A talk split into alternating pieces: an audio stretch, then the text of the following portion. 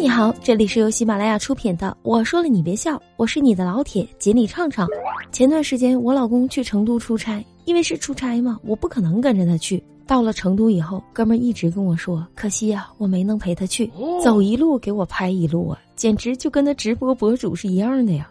看，这是成都的太古里，看，这是成都的 LV，看，这是成都的大慈寺。到了春熙路以后，他还在那个趴在墙上的熊猫底下给我拍了一张熊猫的照片。他跟我说：“看，这是熊猫的屁股，多可爱。”在他走之前，我还真就有点不放心，哥们一个人去那么浪漫的城市，别给我整出点啥事儿来。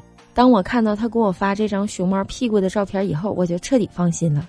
就这大哥，好不容易自己出趟差，就只知道看熊猫的屁股，那你说他还能出啥事儿啊？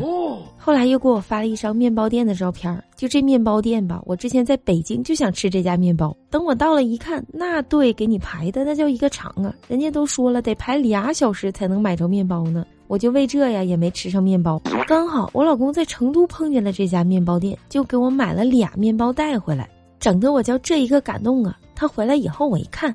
不仅给我买了面包，还给我带回来不老少好吃的呢。我就赶紧拿出来挨个尝尝。结果我仔细一看，酸辣粉重庆的，火锅底料重庆的，牛肉重庆的。大哥出趟差回来给我带这么多吃的的这份心情，我倒是挺能理解的。但我不能理解的是，为啥去成都出差买回来的却都是重庆特产呢？不仅给我买了吃的，还给孩子买了玩具。但他买那玩具吧，是需要拼出来的小汽车。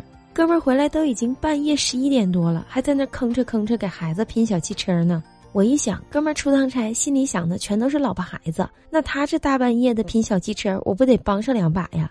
我就过去帮我老公拼小汽车。没想到我老公跟我说：“你看他手笨得跟猪似的。”得一句话把我那点感动啊，全都给整没了。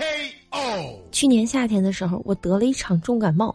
躺在床上翻来覆去的，特别的难受。我老公看我那么难受，就给我冲了满满一大碗的药。我也是立马就感动的不行不行的了。我心想，谁说我老公不会疼人了？这不挺会疼人的吗？看我生病了，还知道给我冲药呢。喝完药以后，我就又上床躺着去了。躺了没多一会儿，我老公就进来了，他就问我：“你感觉好点了吗？”他这一问我，我就更觉得感动了。这时时刻刻都在关心我呀。为了不让他担心，我就跟他说：“啊。”好多了，没想到我老公接下来说的话，差点让我惊到下巴。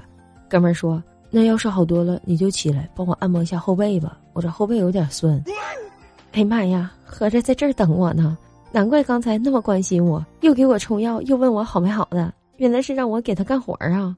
结婚这几年，我算是发现了，跟我老公过的日子呀，全都是段子，感动根本超不过三秒。